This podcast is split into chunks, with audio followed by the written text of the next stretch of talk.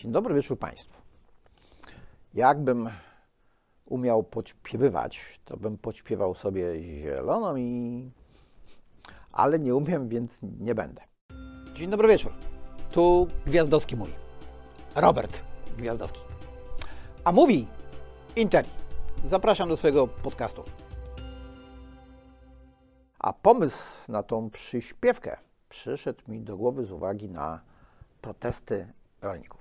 Bo one się rozlewają po Europie, już nie tylko Niemcy, Francja. W Polsce też zaczęli strajkować, żebyśmy się dobrze zrozumieli. W odróżnieniu od polityków, którzy mówią, no tak, tak, trzeba rolników zrozumieć e, i najlepiej niech się e, Wojciechowski poda do dymisji, to komisarz e, Unii Europejskiej wskazany przez PiS do spraw rolnictwa. Ja powiem brutalnie, jak ktoś traktorem blokuje wjazd na drogę publiczną komuś, kto potrzebuje z tej drogi publicznej skorzystać, to jest w zasadzie bandyta e, i policja albo nawet wojsko powinni interweniować. No bo wojsko ma transportery opancerzone, które są jeszcze większe i silniejsze od tych traktorów. Ale to wcale nie oznacza, że ci rolnicy nie mają racji. Problem polega na tym, że inne formy protestu nie przynoszą żadnych efektów. E, dlatego rolnicy tam w Berlinie czy w Paryżu wylewają gnojówkę. Naturalna przecież jest gnojówka, ekologiczna. Z jakiego powodu to robią? No, generalnie rzecz biorąc, w Niemczech mamy taką sytuację, że postępuje recesja. I uczeni mędrcy nie za bardzo wiedzą, dlaczego tak się dzieje i kiedy to się skończy. No więc ja uczonym mędrzec nie jestem, ale ja wiem, że to się bierze z energii. No proszę Państwa, od początku naszego bytowania, niekoniecznie ludzkiego, od pierwszych komórek, wszystko opierało się na tym, że e, musiała się taka komórka wyżywić i musiała się rozmnożyć. Potrzebowała energii. No i potem, jak już wypełznęliśmy z tych oceanów na ląd, to działo się dokładnie tak samo. Pozyskiwanie energii to jest historia naszego życia. Jak spojrzymy na naszych najbliższych e, szympansy, no to się okazuje, że mamy brzuchy dwa razy mniejsze, ale za to mózg trzy razy większy. Wzięło się to stąd, że w pewnym momencie przestaliśmy jeść, przeżuwać korzonki i liście, a dodaliśmy do diety obrobione termicznie mięso. Potem pracę naszych mięśni zastąpiliśmy pracą pary, e, a potem pojawił się prąd elektryczny. I zdobywały przedsiębiorstwa przewagi konkurencyjne właśnie dzięki lepszemu dostępowi do tańszej energii. Bo bez energii nie ma rozwoju. Nie ma w zasadzie niczego. Więc jak my robimy pewne posunięcia, które ograniczają produkcję energii, no to mamy potem konsekwencje. Na przykład protestujących rolników, bo im się przestaje cokolwiek opłacać. My na razie dopłacamy do energii a zaraz będziemy musieli więcej dopłacać do rolników, no bo to jest system naczyń połączonych. Z czego dopłacać? Jak w zasadzie nic się nie będzie opłacało robić, no bo wszędzie jest zielono. Przypomnę zwolennikom postępu w materii e, klimatu zielonej Europy Fit for 55, że Ziemia jest okrągła bo chyba o tym zapomnieliśmy. Ziemia jest okrągła, w związku z tym e, te emisje liczą się tak samo, bez względu na to, czy mają miejsce w Europie, czy mają miejsce w Azji, czy w Ameryce, czy w Afryce. Więc jeżeli my tu w Europie redukujemy emisję, no to skoro emisja europejska nie stanowi ważącego specjalnie pakietu emisji światowych, niewiele się zmieni w klimacie na Ziemi potrzebne są inne działania, ale te inne działania muszą opierać się na innej filozofii. Roger Scruton napisał taką książkę pod tytułem Zielona filozofia. To nie jest filozofia narzucania ludziom przez innych ludzi jakichś swoich wartości, swoich pomysłów na życie. To nie może być tak, że rozwrzeszczana mniejszość decyduje o tym, co mają robić inni. Proszę zwrócić uwagę, że nie użyłem pojęcia większość. To nie jest tak, że e, mniejszość, ta rozwrzeszczana, e, narzuca coś większości. Ona próbuje narzucać coś innym mniejszościom. I to również jest złym rozwiązaniem, bo ludzie niechętnie postępują pod przymusem. Taką mamy już kurczę naturę. A przecież bronimy ludzkiej natury, prawda?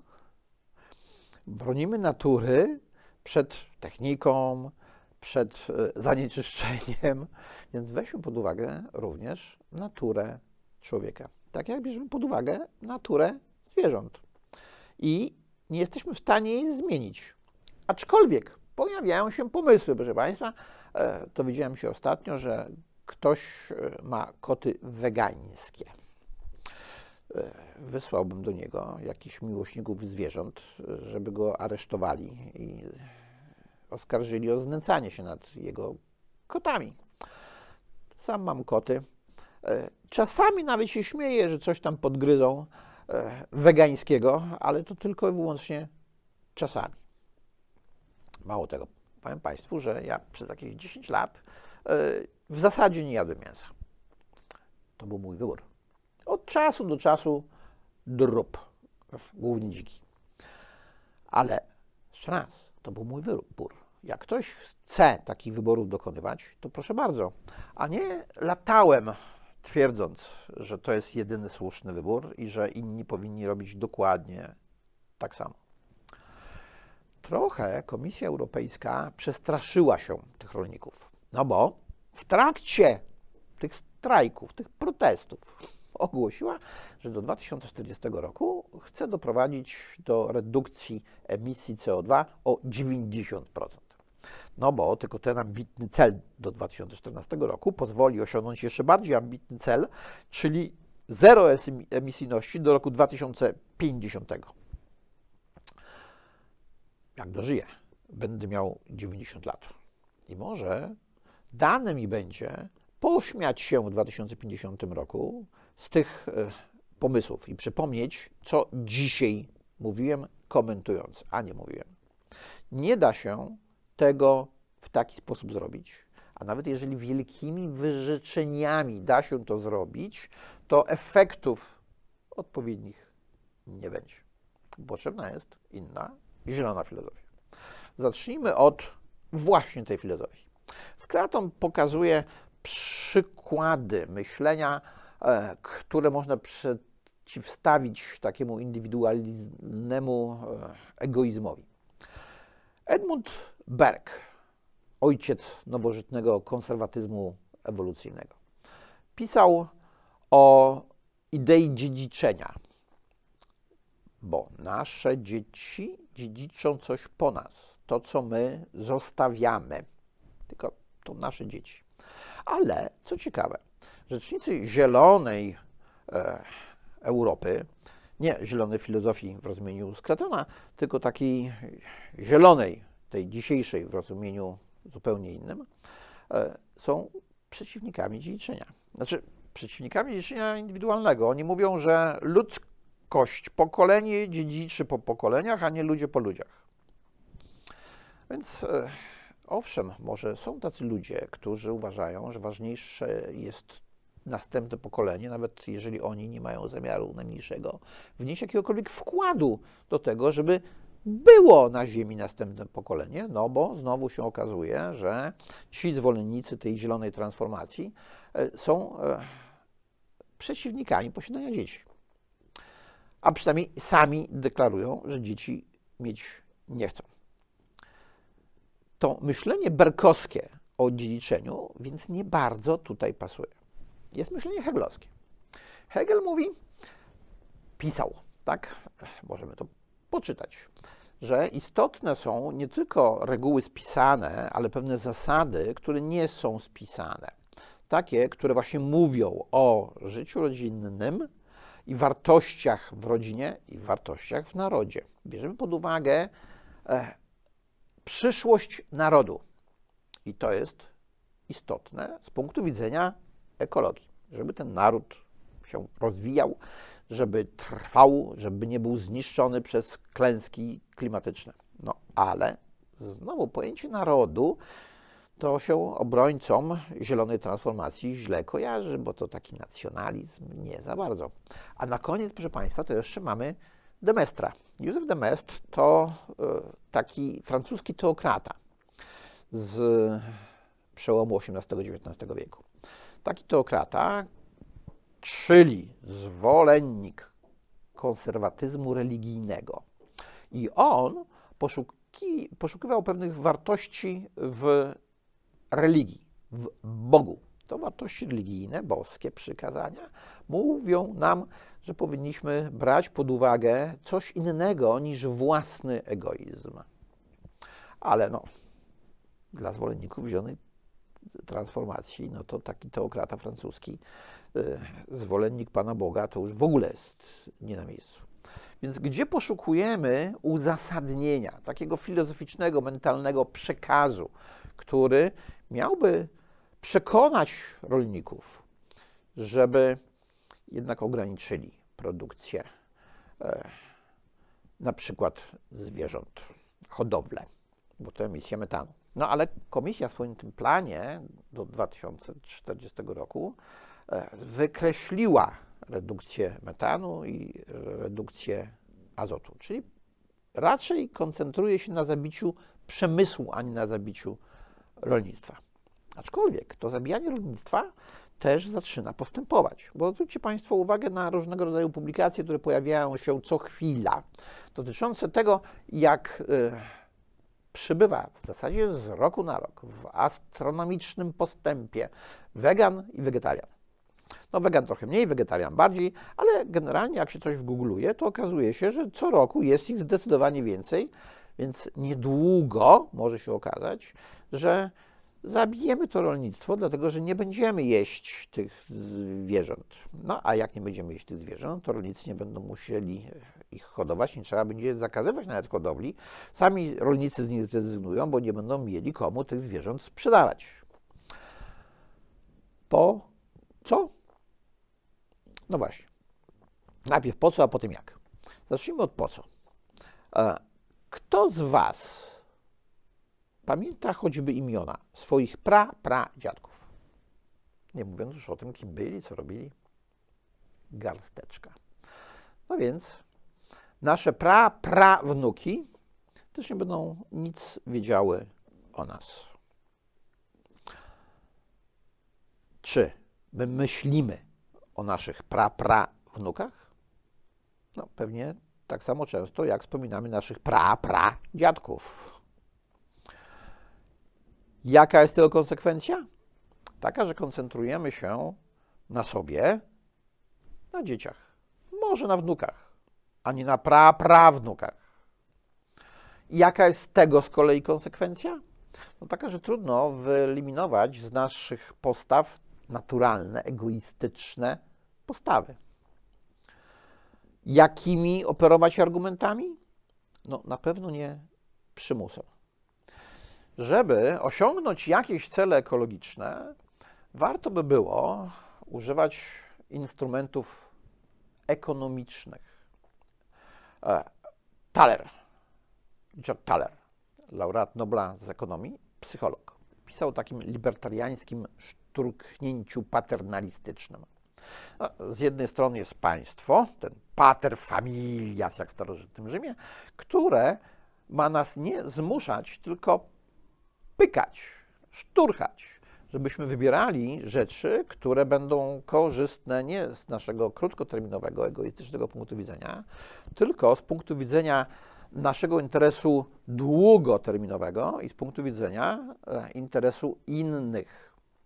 No właśnie. E, I nie ma żadnych szturchnięć w dzisiejszej polityce klimatycznej. Dzisiaj są nakazy, zakazy i taka bardzo silna narracja nacechowana emocjonalnie, wykluczająca wręcz tych, którzy z tą narracją się nie zgadzają. Owszem, jak ktoś nie chce jeść mięsa, nie musi. Jak ktoś chce jeździć na rowerze, a nie samochodem, albo jak nie na rowerze, to komunikacją miejską, proszę bardzo. Nie zauważyłem, aby tak zwani samochodziarze na rowerzystów czy e, uczestników transportu publicznego patrzyli z pogardą. Natomiast pogarda w patrzeniu na samochodziarzy przez rowerzystów czy niektórych uczestników transportu publicznego e, jest bardzo widoczna. Powiedziałem niektórych uczestników, bo nie każdy, kto jeździ e, transportem miejskim, nienawidzi kierowców. Ja kiedyś, jak marzyłem za komuny, żeby w końcu kupić sobie samochód, to marzyłem, siedząc w. siedząc, co ja mówię, wróć siedząc. E, stojąc, ściśnięty w autobusie miejskim, że kiedyś kupię sobie samochód. I na tych, którzy jeździli tymi samochodami, patrzyłem z zazdrością, a nie z nienawiścią. To w jaki sposób się dziś zmieniło. Zmieniło się dlatego, że zaczyna dominować ideologia, zielona ideologia. E, bo jest różnica między zieloną filozofią z Kratona, a zieloną ideologią niektórych. Ideologia jest zawsze złym rozwiązaniem. Rozwiązaniem, które prowadzi do narzucania ludziom czegoś, czego oni nie chcą. Na tym polega ideologia. Kiedyś to była czerwona ideologia, komunistyczna ideologia, ale niestety klasa robotnicza zdradziła swoją awangardę. Klasa robotnicza przestała być czerwona. Kiedyś krew rozlewała za równość i sprawiedliwość, no a teraz już nie chce bo pokupowała sobie samochody. Nie tylko zresztą samochody. Poprawiła swój poziom życia i chce ten poziom życia zachować. A niektórzy chcą, żeby im ten poziom życia obniżyć, żeby pogorszyć jego jakość. Grillować będzie się już na weekend majowy nie mięso, tylko pomidory i paprykę. No, pod warunkiem, że będą te pomidory i papryka, bo przecież potrzebny jest azot, żeby nawozić ziemię. No, oczywiście można produkować i paprykę, i pomidory w sposób ekologiczny, i takie pomidory papryka kosztują znacznie drożej na ekologicznym bazarku. No, ale znowu nie wszystkich stać na te ekologiczne pomidory, to po pierwsze, a po drugie, taka produkcja jest mniej wydajna dużo, proszę Państwa.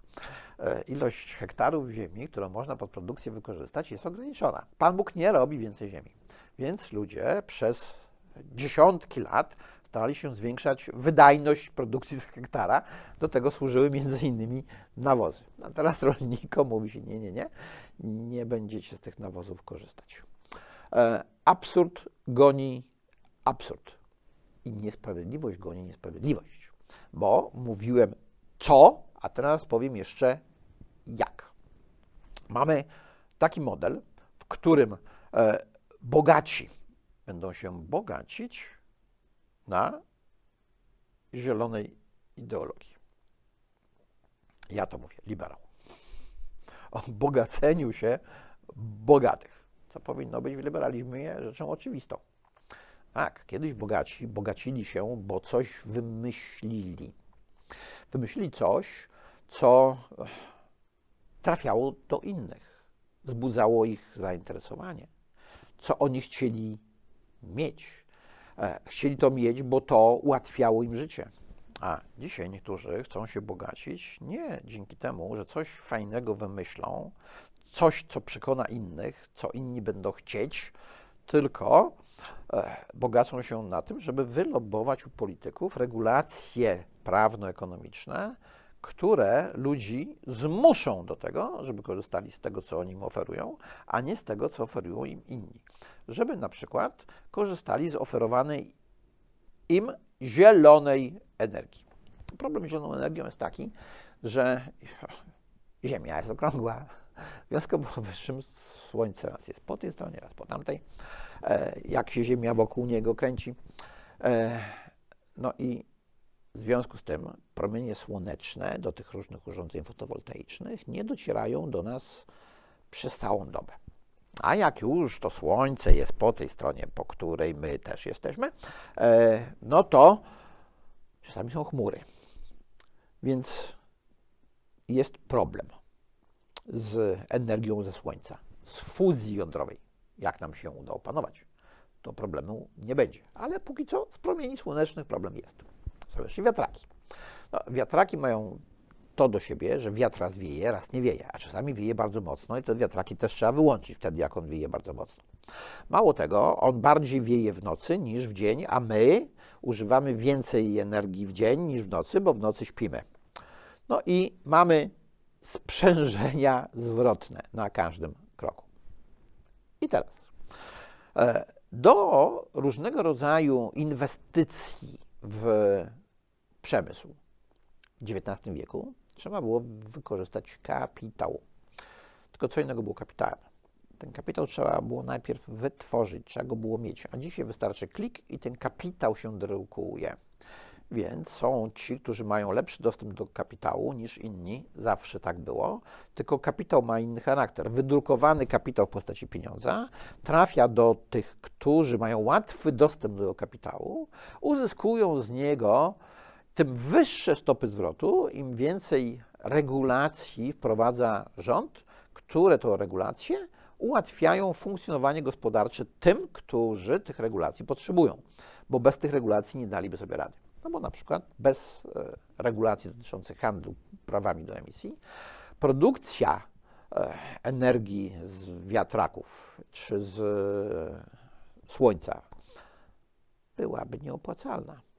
No bo jakby ludzie mogli wybrać tańszy prąd z węgla, to by go raczej wybrali. Oczywiście byliby też tacy, którzy powiedzieliby, dobra, ja wolę zapłacić więcej, bo to jest prąd ekologiczny, a ja jestem ekologiczny. Ale to są tylko i wyłącznie ci, których by było stać na zapłacenie więcej, czyli ci bogaci. Ale ich by było bardzo mało. Poza tym ten prąd trudno jest podzielić, e, jak on płynie w jednych sieciach. W związku powyższym mamy taki system, w którym producenci energii, tej brudnej, z tego węgla, muszą płacić za emisję CO2. Płacą tymi certyfikatami zielonymi od wytwórców zielonej energii. Jaki jest tego efekt? Taki, że niemożliwa jest dziś transformacja gospodarcza. To nie jest tak, jak było kiedyś, że ci, którzy coś robili, zaczynali zmieniać biznes E, model biznesowy na podstawie okoliczności się zmieniających. Dziś jest tak, że e, kopalnia ma być po prostu zamknięta, bo kopalnia nie dostanie kredytu, żeby zrobić coś, co będzie proekologiczne, bo węgiel jest na czarnej liście, czarne złoto na czarnej liście. Banki nie finansują pewnych przedsięwzięć finansują tylko te zielone. Taką przyjęły strategię.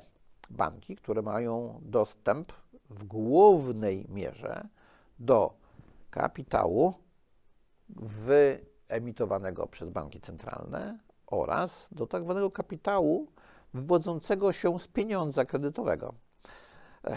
Jak ktoś wziął kredyt na budowę wiatraka, to potem łatwiej jest o dostępność kredytu na budowę kolejnego wiatraka. Bo ten kredyt na budowę kolejnego wiatraka, co już opowiadałem przy okazji dywagacji o frankach i o polityce pieniężnej, wziął się z tego, że wcześniej ktoś inny zaciągnął zobowiązanie i obiecał, że odda te pieniądze, które pożyczył, z odsetkami.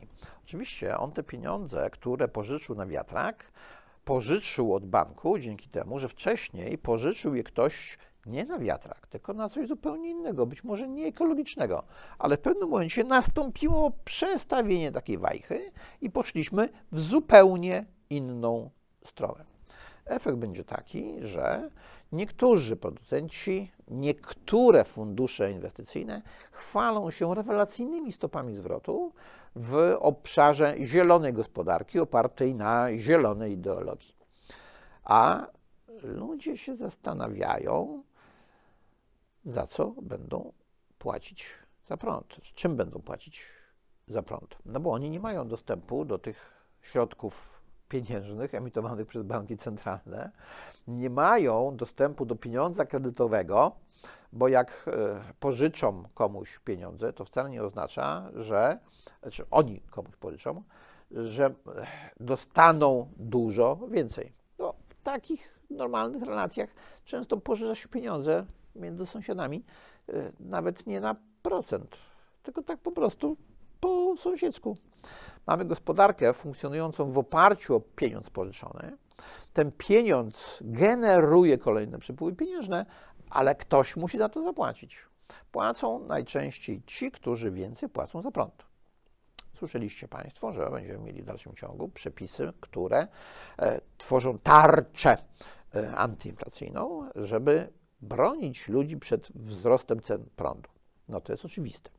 E, oczywiste jest na pewno w roku 2024, bo mamy najpierw wybory samorządowe, potem mamy wybory europejskie, więc nikt e, tutaj niczego nie zmieni. Tarcza będzie działała dalej. Nie wiadomo, jak będzie w przyszłym roku, e, bo na razie do końca tego roku.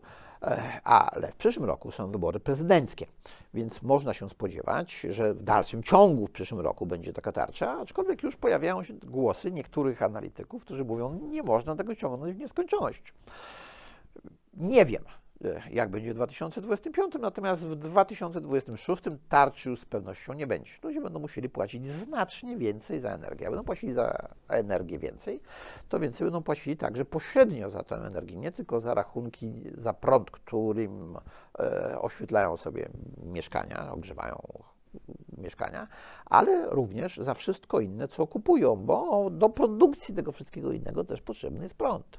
Co prawda, tam już ten prąd nie ma tej tarczy i cen y, wzrosły z uwagi na wzrost cen prądu, tylko że jak przestanie obowiązywać ta tarcza dla zwykłych ludzi, no to nie wiadomo, jak się zachowają ceny prądu i czy nie wzrosną znowu dla wszystkich. Więc jeżeli niczego nie zmienimy, to przy pomocy działań takich e, naciskowych, przymuszających, możemy niczego nie osiągnąć, a wręcz przeciwnie. Gniew ludu może nas zmieść, znaczy nas. E, my, którzy myślą w sposób inny niż przedstawiciele zielonej ideologii, też możemy zostać zmieceni, e, no bo gniew ludu nie wybiera i zmiata wszystko, co pokazywały wszystkie rewolucje, jakie się dokonywały w imię postępu sprawiedliwości społecznej. Więc apel do rolników. Nie blokujcie tymi swoimi pięknymi traktorami dostępu do dróg publicznych, bo to bandyterka jest. Pomyślcie nad innymi formami protestu, dlatego że w taki sposób to tylko i wyłącznie wkurzycie ludzi, a celów nie osiągniecie. Bo gniew ludu wymierzony zostanie w Was, a nie w polityków. Zobaczcie, jak politycy to sprytnie zrobili z opodatkowaniem wynagrodzeń. Politycy zrobili to w taki sposób, że ludzie płacą państwu to, co im pracodawca mógłby zapłacić, ale nawet o tym nie wiedzą. Więc ich wrogiem siłą rzeczy jest pracodawca, którym za mało płaci. Tak samo sprytnie postąpią politycy z protestującymi rolnikami. Powiedzą ludziom, że to jest wina rolników, a nie polityków, którzy swoimi działaniami, swoimi regulacjami zmuszają tych rolników do wyciągnięcia tych traktorów i wyjechania na ulicę. Zobaczymy, jak to będzie. W 2050 roku, jak już będę miał 90 lat, e, to pewnie się nie zobaczymy i nie usłyszymy. Ale póki co, do zobaczenia i do usłyszenia w następnym odcinku. A na dzisiaj to wszystko. Dziękuję. Na dziś to już by było na tyle. Dziękuję bardzo i zapraszam na następny odcinek.